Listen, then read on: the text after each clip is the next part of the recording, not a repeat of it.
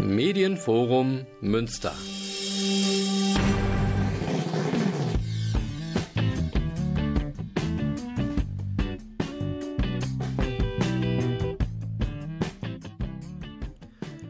Radio Fluchtpunkt, das Magazin der GGUA Flüchtlingshilfe. Ja, ihr hört schon, neuer Jingle, neuer Moderator. Mein Name ist Anton Degenhardt und heute mein erstes Mal hier im Radio und ich trete heute die Nachfolge von André Schuster an. Schöne Grüße an André, der sicherlich irgendwo zuhört. Äh, ich trete hier in große Fußstapfen und hoffe, dass ihr mir das ein bisschen nachseht, wenn es ein bisschen holpriger wird. Und ich freue mich auf jeden Fall in Zukunft weiterhin hier moderieren zu dürfen.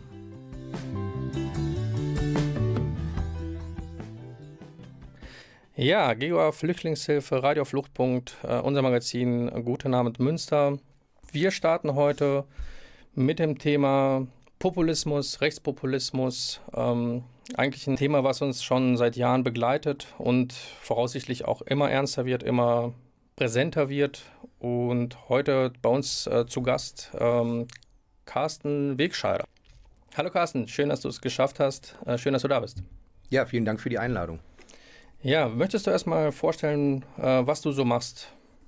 Ja, ich bin Politikwissenschaftler an der Uni Münster und bin dort seit einem Jahr wissenschaftlicher Mitarbeiter, forsche und lehre dort zu Demokratie und Populismus, ähm, wie Parteien sich positionieren zur Demokratie, welche Einstellungen Bürgerinnen und Bürger dazu haben und wie das Ganze sich halt aktuell auch auf die Entwicklungen in Europa auswirken in Bezug auf die Demokratie, die wir dort sehen. Ja, äh, spannendes Themenfeld. Ähm, Populismus ist eigentlich mittlerweile ein Schlagwort, ein, ein Begriff geworden, der bei jeder politischen Debatte immer wieder mitschlägt. Ähm, wir sehen es in ganz Europa, ein Rechtsruck, von dem wir auch seit Jahren sprechen, der auch nicht abzureißen scheint. Ähm, was genau versteht man aber eigentlich unter Populismus? Also das ist ein Wort, wovon viele reden, aber was genau bedeutet Populismus? Wie charakterisiert er sich? Der Populismus wird in der öffentlichen Berichterstattung und Debatte ja oftmals umgangssprachlich verstanden, vor allem als rhetorisches Stilmittel oder als eine Strategie. Gerade wie zuletzt in Wahlkampfzeiten ist es ja relativ normal, dass der politische Gegner als Populist oder als populistisch bezeichnet wird. Wir erinnern uns da vielleicht an die Reden in den Bierzelten im jüngsten bayerischen Wahlkampf von Markus Söder oder Hubert Aiwanger, die überspitzte Aussagen treffen, die vermeintlich die Meinung der Mehrheit äh, widerspiegeln und dann anschließend oftmals, ob zu Recht oder Unrecht, als populistisch bezeichnet werden. Aber letztendlich äh, zielen viele dieser Aussagen ja nur auf ähm, die Mobilisierung von Wählerinnen und Wählern im Wahlkampf ab. Ähm, dieses Verständnis von Populismus als Rhetorik oder Strategie muss man vom Populismus als dünne Ideologie oder auch Weltanschauung unterscheiden, also eine Überzeugung von Parteien und Personen. Und demnach sind Populisten davon überzeugt, dass die Gesellschaft in zwei homogene Gruppen unterteilt ist.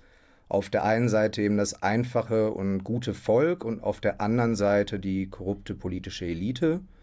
Und während die politische Elite vermeintlich nicht die Interessen der Bürgerinnen und Bürger äh, repräsentiert, geben halt Populisten vor, die Stimme des Volkes zu ergreifen und eben Opposition gegenüber dem Establishment auszuüben. Und eine zentrale Rolle ist eben die vermeintliche, der vermeintliche Wille des Volkes, ähm, den die Populisten halt äh, repräsentieren und eben als oberstes Prinzip für politische Entscheidungen äh, ja, funktionieren oder ähm, sein soll. Und das eben auch unabhängig von parlamentarischen Entscheidungen und äh, Kontrollinstanzen wie Gerichten. Du sagtest gerade, äh, eine sehr dünne Ideologie. Ist Populismus eigentlich immer rechts? Also ich verbinde das immer fast grundsätzlich immer mit Rechtspopulismus, nationalistisch. Äh, ist das, mm, gehört das zusammen oder gibt es auch nochmal eine Trennung? Gibt es einen Unterschied zwischen Links- und Rechtspopulismus? Wie sind, wie sind die da aufgestellt?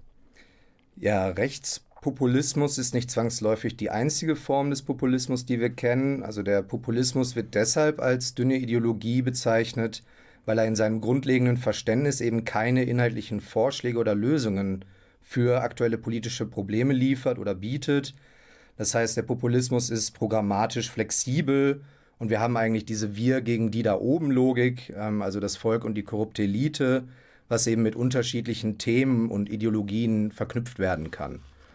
Und wir haben vor allem zwei Ausprägungen, den Links- und den Rechtspopulismus, ähm, wo wir eben beim Linkspopulismus linke wirtschaftliche Positionen haben, wie Umverteilung und staatliche Eingriffe in die Wirtschaft, und beim Rechtspopulismus eben rechte kulturelle Positionen, insbesondere eben die Ablehnung von Einwanderung und Nationalismus und traditionellen Werten. Genau. Genau, und ähm, was man auch immer wieder hört und immer wieder liest, äh, der Populismus ist äh, als Gefahr für die Demokratie äh, anzusehen oder darf so angesehen werden. Letztendlich werden die Parteien aber auch demokratisch gewählt. Äh, ist es eine Gefahr? Inwiefern kann man das als eine Gefahr für die Demokratie werten? Also der Populismus an sich kann jetzt nicht per se als antidemokratisch oder extremistisch bezeichnet werden, da er ja sehr stark auf diesen auf die Souveränität des Volkes ähm, sich bezieht und eben diese Volkssouveränität ja ein zentrales Merkmal auch von Demokratien ist. Wir wissen aber auch aus der Forschung, dass gerade rechtspopulistische Parteien, wenn sie in der Regierung sind, ähm, systematisch auch die Demokratie und vor allem die liberalen Prinzipien untergraben. Das heißt, äh, der Rechtspopulismus richtet sich auch vor allem gegen die repräsentative und die liberale Demokratie. Also auf der einen Seite haben populistische Parteien eben verachten den politischen Gegner und damit andere politische Parteien, äh, sehen diese halt als nicht legitim an. Und dadurch, dass sie halt den wahren Willen des Volkes ähm, vertreten, braucht es neben den Populisten eigentlich keine zweite Partei. Das heißt, populistische Parteien sind im Kern auch antipluralistisch, weil sie eben das pluralistische Meinungsbild in der Gesellschaft gar nicht akzeptieren.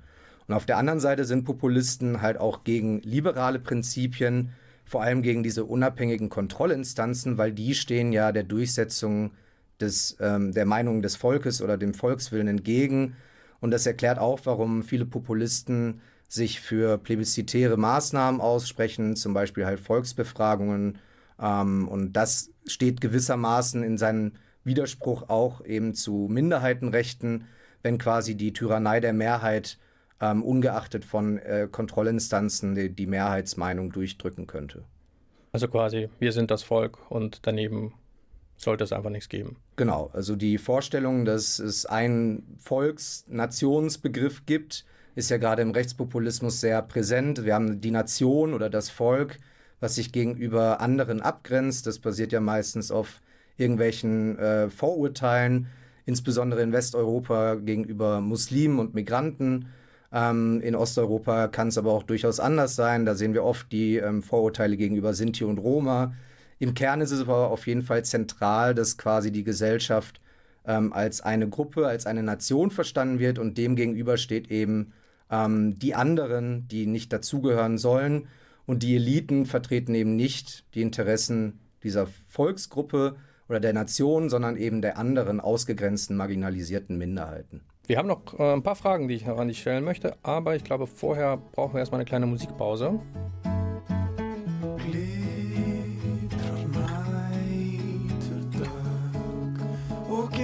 Þar með henni grátur hvít og hús Nú berst frá rauðu húsi læfa strefa hjón Og lafir bróð kjafti lífskrafti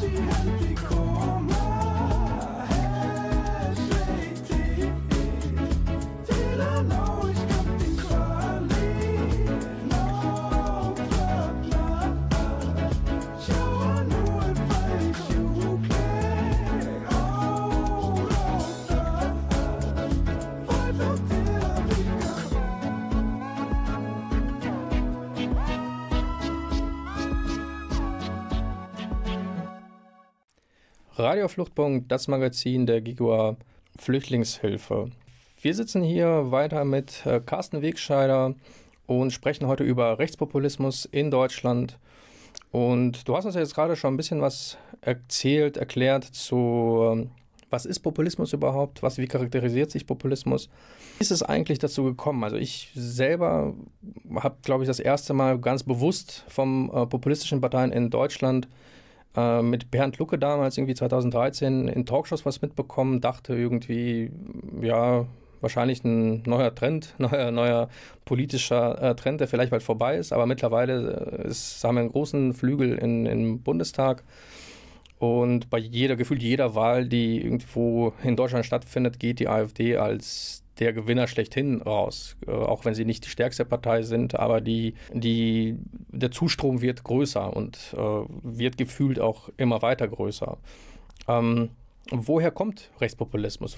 Ist das so ein Ding, was jetzt in unserer Zeit entstanden ist, oder ist das schon etwas, was es schon eigentlich seit Jahren gibt und es jetzt so richtig äh, klar wird, dass er da ist? Ich glaube, zunächst ist es einmal wichtig, sich klarzumachen, dass der Rechtspopulismus kein neues Phänomen ist. Und es ist auch wichtig zu betonen, dass Deutschland und die AfD im internationalen Vergleich eher die Ausnahme darstellen. Und das ist insbesondere daher wichtig, wenn wir über die Ursachen und auch Konsequenzen von rechtspopulistischen Parteien sprechen, weil das eigentlich wissenschaftlich äh, in den letzten 20 Jahren sehr, sehr gut erforscht worden ist. Ähm, in den meisten europäischen Ländern sind rechtspopulistische Parteien in den 1980er Jahren entstanden.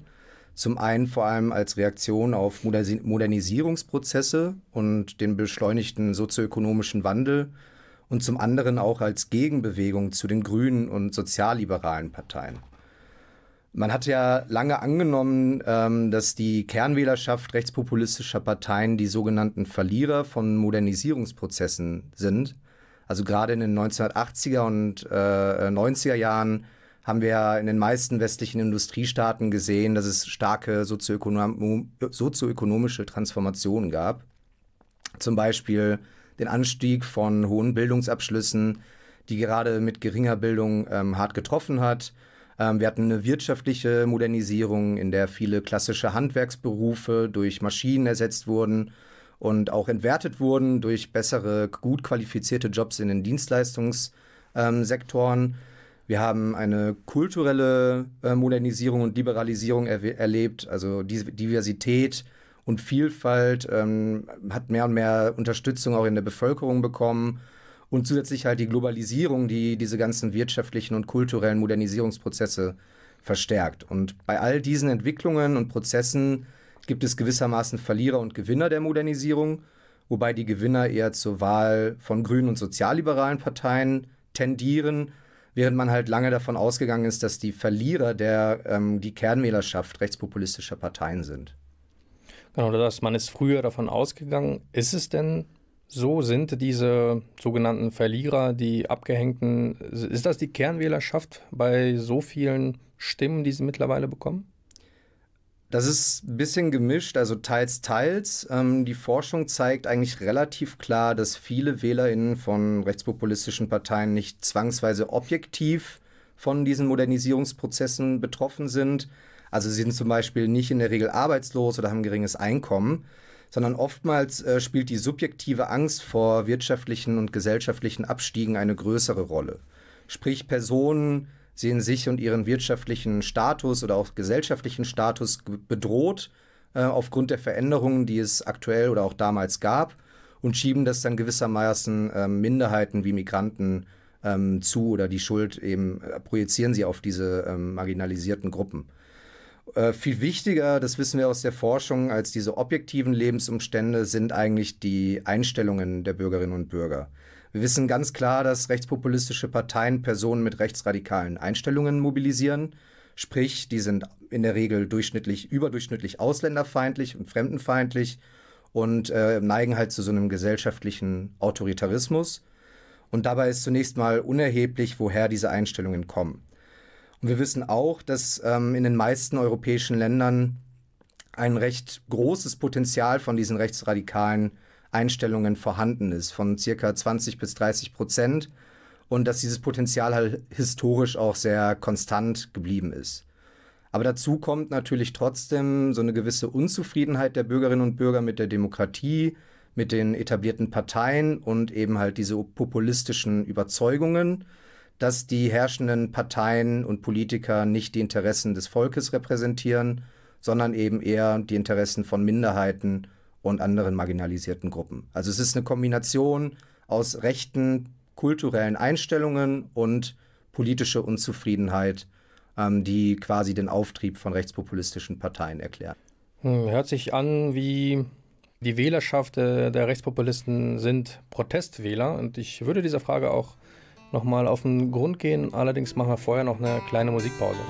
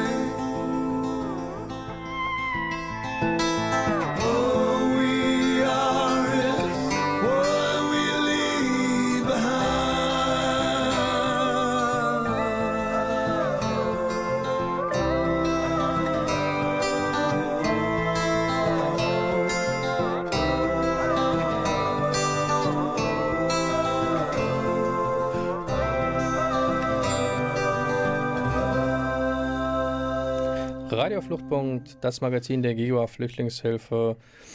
Wir sind wieder zurück im Studio. Mein Name ist Anton Degenhardt und wir reden weiter über Rechtspopulismus mit Carsten Wegscheider. Und da stellte uns sich die Frage, sind denn jetzt Wähler der rechtspopulistischen Parteien, sind das Protestwähler, sind das Menschen, die super unzufrieden sind und aus Trotz, aus Protest eine Partei wählen, die vielleicht möglicherweise gefährlich sein könnte? Äh, nein, eigentlich äh, genau das Gegenteil. Also es ist einer der Mythen, die sich sehr hartnäckig halten, aber empirisch recht eindeutig äh, widerlegt ist. Der überwiegende Teil der Wählerinnen und Wähler rechtspopulistischer Parteien teilt die Positionen und auch die Ansichten dieser Parteien, insbesondere eben die Ablehnung von Einwanderung und die Liberalisierung der Gesellschaft. Und alleine das widerspricht ja schon dem Argument der Protestwahl, denn es würde ja bedeuten, dass Personen, die diese Partei nur aus Unzufriedenheit mit der etablierten Politik wählen, äh, allerdings nicht mit diesen Positionen sich äh, in, identifizieren können. Aber umfangreiche Analysen haben eben gezeigt, dass äh, diese Personengruppen kaum ähm, diese Parteien wählen, äh, weil politisch Abgehängte neigen tendenziell eher dazu, nicht zu wählen.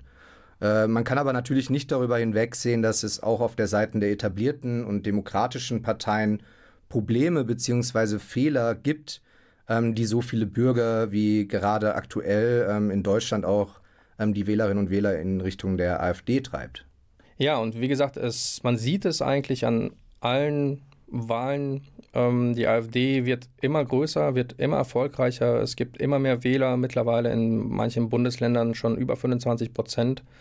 Was macht die so erfolgreich? Warum sind die so aus dem Nichts gekommen gefühlt und sind heute so, äh, so eine große Partei? Ja, die AfD schafft es aktuell, die Unzufriedenheit der Bürgerinnen und Bürger mit der Politik der Ampelkoalition, aber insbesondere über die Migrationsfrage zu mobilisieren. Und das auch und gerade deshalb, weil ihr in diesem Bereich, also in diesem Politikbereich, die Kompetenz zugeschrieben wird. Es ist also eine Kombination aus äh, Issue, Ownership, sprich der Kompetenzbeurteilung der AfD in Migrationsfragen und gleichzeitig auch gewissermaßen die Unfähigkeit der Mainstream-Parteien, der etablierten Parteien, diese Problematik zu managen und zu lösen. Und die AfD fährt ja aktuell recht gut darin, diese einfachen Lösungen auf komplexe Fragen zu kommunizieren. Und das verfängt eben in der Bevölkerung zusammen mit dem Gefühl, dass die Ampelkoalition diese Aufgabe eben nicht, nicht gewachsen ist oder halt nicht regeln kann. Ähm, sprich bei Fragen wie Migration, Integration, ähm, sind diese großen Blöcke, diese großen Themen der politischen Landschaft in, in, in Deutschland, sind das letzten Endes nicht riesengroße Gewinne und äh, Möglichkeiten gerade für rechtspopulistische Parteien? Ja, wir sehen ja, dass äh, die AfD ganz gut dann fährt, wenn es eben Probleme und Krisen gibt, die nicht leicht zu lösen sind. Das war ja anfangs bei der Euro-Krise der Fall dann bei der sogenannten Migrationskrise, dann während Corona und jetzt halt eben wieder, wenn das Migrationsthema hochkocht. Und es ist ja auch eine Strategie oder das Kalkül der AfD, dass wenn es Deutschland schlecht geht, äh, sie daraus Profit ziehen kann. Und nicht zuletzt haben da auch gewissermaßen Medien und auch generell der Umgang ähm, anderer Parteien mit der AfD ähm, dazu beigetragen, also diese rechten Positionen in der Gesellschaft zu normalisieren. Ähm, es gibt ja, oder es gab lange wahrscheinlich dieses Stigma, gerade in Deutschland, sich nicht offen rechts äußern zu können oder zu dürfen. Ähm, das heißt, bestimmte Positionen, die heute relativ breit in der Öffentlichkeit Unterstützung finden, äh, waren vor 10 bis 15 Jahren möglicherweise eher unsagbar. Und daran sieht man halt, dass nicht nur die AfD einen großen Anteil daran hat, wie sich die öffentliche Meinung auch geändert hat, sondern eben auch der, die, der Umgang anderer Parteien mit der AfD und die Berichterstattung, ähm, die dazu beiträgt gewissermaßen. Sprich, ähm, Stichwort, das wird man ja noch mal sagen dürfen, was früher eigentlich unsagbar war, kann man heutzutage eigentlich schon mittlerweile frei äußern, im freien Raum, im öffentlichen Raum frei äußern. Und statt dass es zu äh, Empörung aus, äh, ausartet oder zur Empörung äh, führt, wird daraus eine Diskussion gemacht. Stichwort ähm, Zahnarzt, Zitat, März etc. Ähm, Ja, ich glaube, wir machen eine kleine Musikunterbrechung und sind gleich nochmal für Sie da.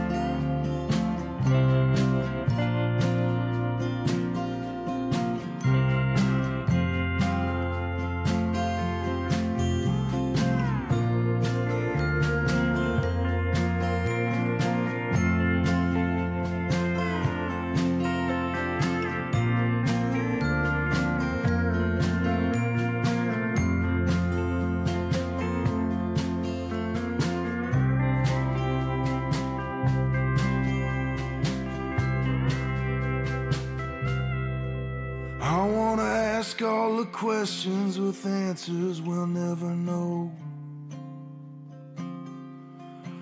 I wanna find my faith in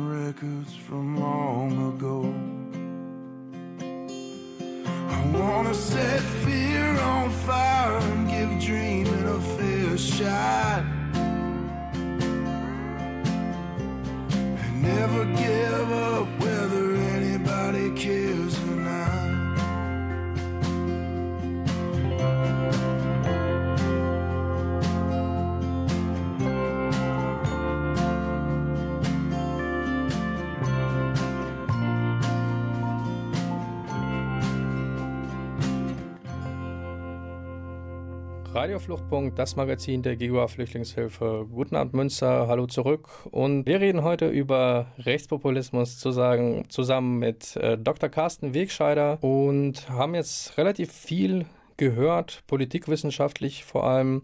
Äh, was ist Populismus? Wo kommt er her? Warum ist er so stark? Äh, und dann ist natürlich aber auch die Frage, die mir persönlich sehr viel ähm, Sorge bereitet und vielleicht auch vielen der Hörer, die sind natürlich in der Position, unsere Rechtspopulisten, und bleiben vorerst auch erstmal da. Nichtsdestotrotz haben die eine schon laute Stimme.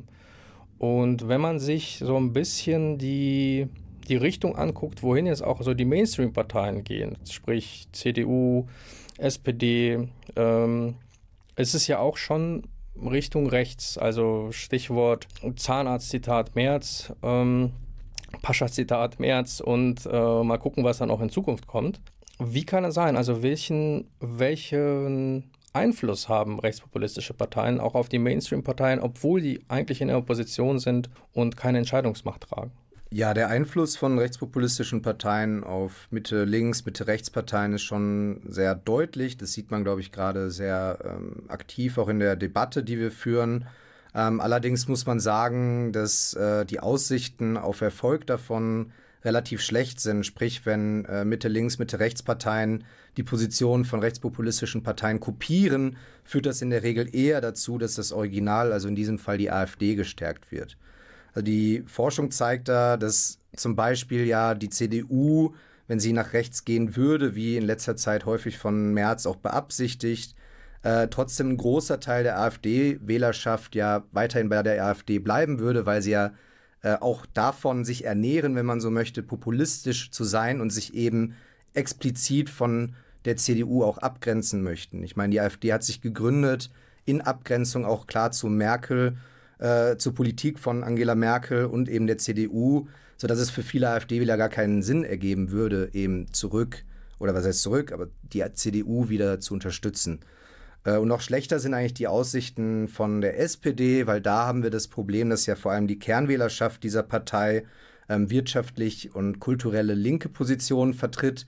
Das heißt, selbst wenn die, AF, äh, die, die, die SPD, wie jetzt unter Scholz, möglicherweise mehr nach rechts rückt in der Migrationspolitik, riskiert sie nicht nur ähm, ihre eigene Kernwählerschaft zu enttäuschen und eben nicht mehr für sich zu gewinnen bei Wahlen, sondern auch die Erfolgsaussichten, AfD-Wählerinnen und Wähler zurückzugewinnen, ähm, ist relativ gering.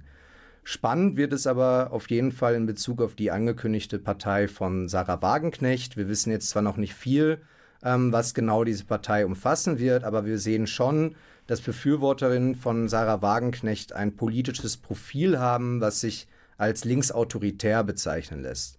Sprich, Sarah Wagenknecht und ihre neue Partei werden voraussichtlich auch eine Lücke im deutschen Parteiensystem füllen können, in der eben wirtschaftspolitisch linke Positionen mit gesellschaftspolitisch rechten Positionen verknüpft werden, also migrationskritischen Einstellungen und Positionen.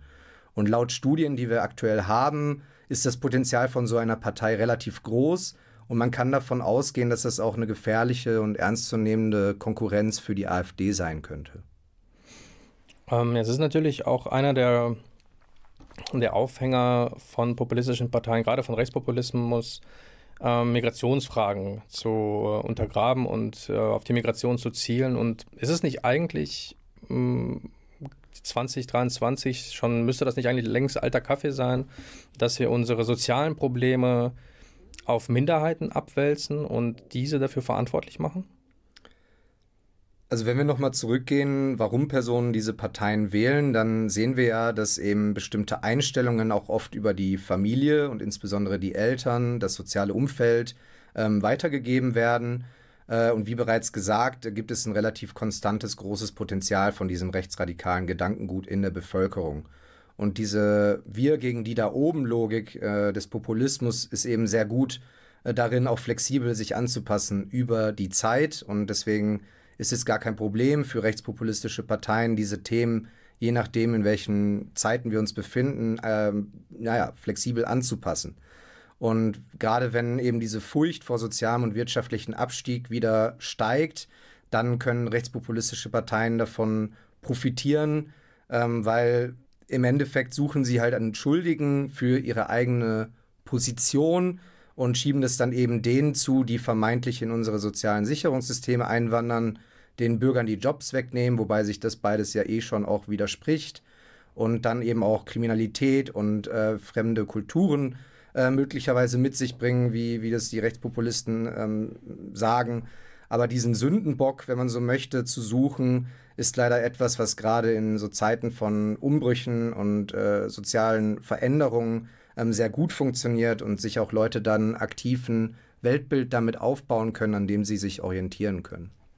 Und kann man diese Leute, die jetzt von alteingesessenen Parteien abwandern zu Links-Rechts-Populismus, ähm, gibt es überhaupt noch eine Möglichkeit, da, wie oft gesagt wird, diese Menschen wiederzuholen, wiederzugewinnen? Wie gehe ich, also wie gehe ich als, als ähm, Wähler mit, mit Rechtspopulismus um? Wie, welche Möglichkeiten habe ich? Ich glaube, grundsätzlich müssen wir davon ausgehen, dass solange es eben keine tragfähige europäische Lösung in der Migrations- und Integrationspolitik gibt, äh, auch die AfD und andere rechtspopulistische Parteien in Europa davon profitieren werden. Sprich, die regierenden Parteien in Europa würden davon profitieren, wenn sie eben gemeinsam eine Lösung dafür auch entwickeln könnten. Und wir sehen ja auch, dass es aktiv, also dass es konkrete praktische Probleme in diesem Bereich gibt. Wir hatten jetzt gerade diese Diskussion über die Überlastung der Kommunen. Und das ist natürlich auch äh, gewissermaßen, naja, das spielt der AfD in die Hände. Und äh, wir brauchen natürlich nicht nur eine Scheindebatte äh, anhand von irgendwelchen Scheinlösungen, ähm, wie, wie eine Obergrenze, die aber faktisch nicht umsetzbar ist. Ähm, das Grundrecht auf Asyl äh, ist natürlich auch bei einer Obergrenze nicht an irgendeine Zahl gebunden. Ähm, das heißt, die Parteien sollten auf jeden Fall Lösungen erarbeiten, die sie halt auch langfristig dazu in die Lage versetzt, dieses Thema wirklich zu managen und zu lösen was dann möglicherweise auch dazu beiträgt, dass andere Themen wieder im Vordergrund stehen. Weil das ist etwas, was der AfD und anderen rechtspopulistischen Parteien eben gar nicht liegt. Wenn das Thema Migration nicht mehr im Vordergrund der Berichterstattung steht oder zum Beispiel halt wirtschaftliche Fragen, dann sind dort die Kompetenzen ganz anders verteilt, weil keiner eben oder den wenigsten der AfD eine gute Wirtschaftspolitik zuordnen. Ähm, äh, das würde auf jeden Fall helfen, sowohl für äh, Mitte, Links, Mitte, Rechtsparteien oder halt eben den Parteien, die in der Regierung sind. It weighs heavy on one's heart. I could tell right from the start that sweeter ones are hard to come across. Oh, there is more than meets the eye. I'd like yours is rare to find. When Someone else's game will be my loss. Oh, oh, oh, oh, oh.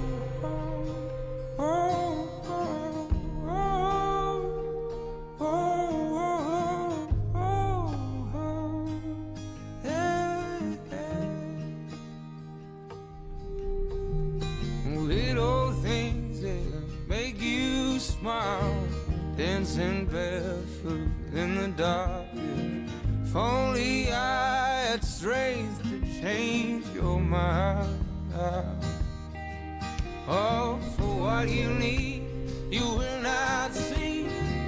Choose your words before you speak. Oh, can you see that? Oh, you've got to stop.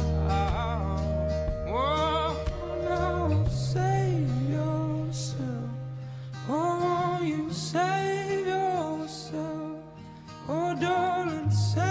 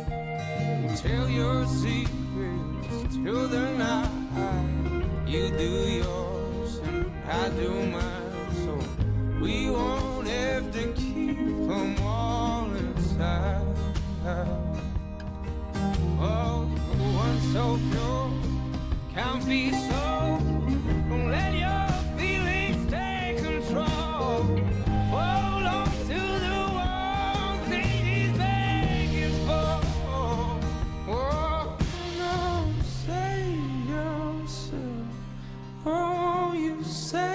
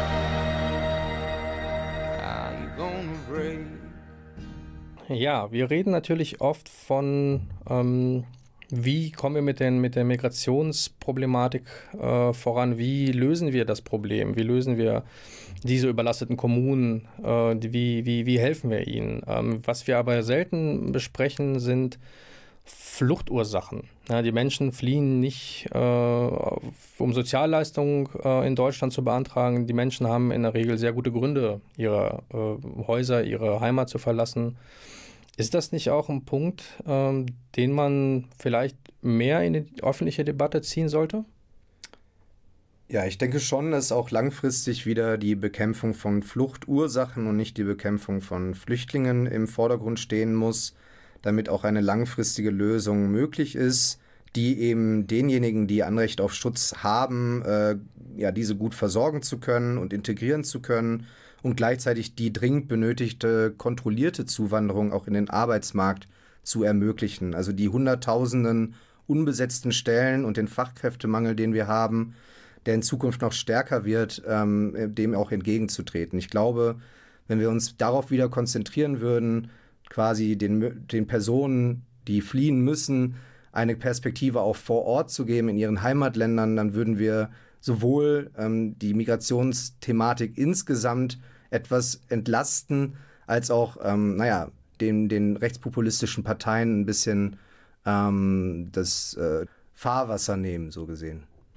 Carsten, vielen Dank. Äh, wir haben sehr viel gehört, sehr viel gerade aus politikwissenschaftlicher Sicht. Ich denke, dass da noch in den nächsten Jahren, Jahrzehnten noch sehr viel passieren wird. Ähm, hoffentlich äh, nicht nur Schlimmes. Vielleicht werden die Aussichten auch mal wiederum besser. Ähm, wir sind soweit für heute durch. Carsten, vielen Dank für, dass du es möglich gemacht hast. Vielen Dank, dass du es möglich gemacht hast, dass du hier warst äh, und deine Expertise mit uns geteilt hast.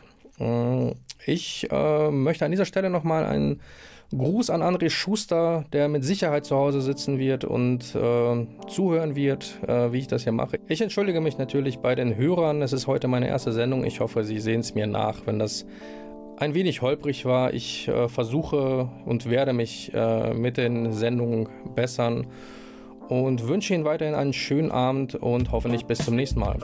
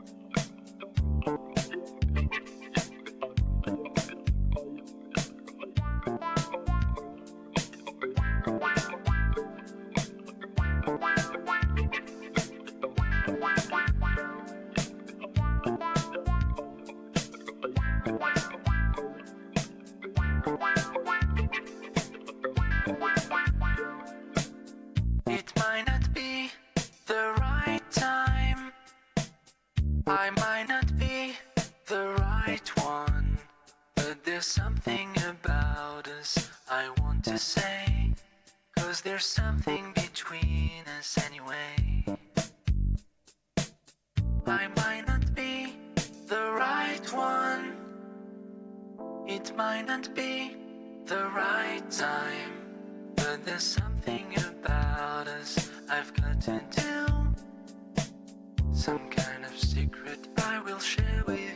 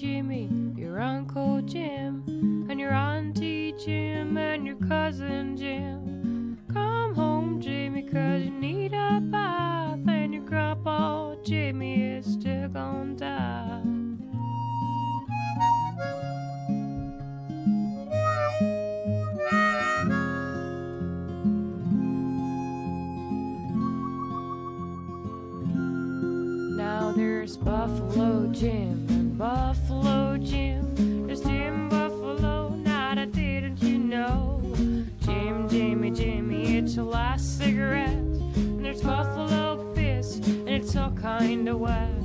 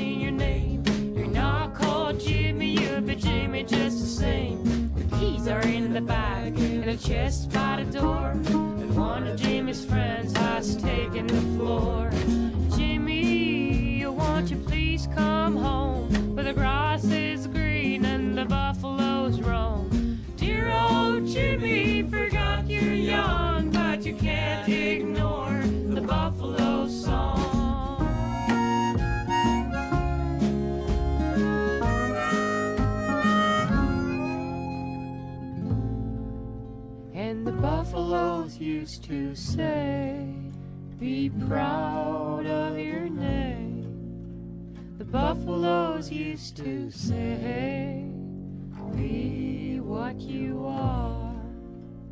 The buffaloes used to say, Roll.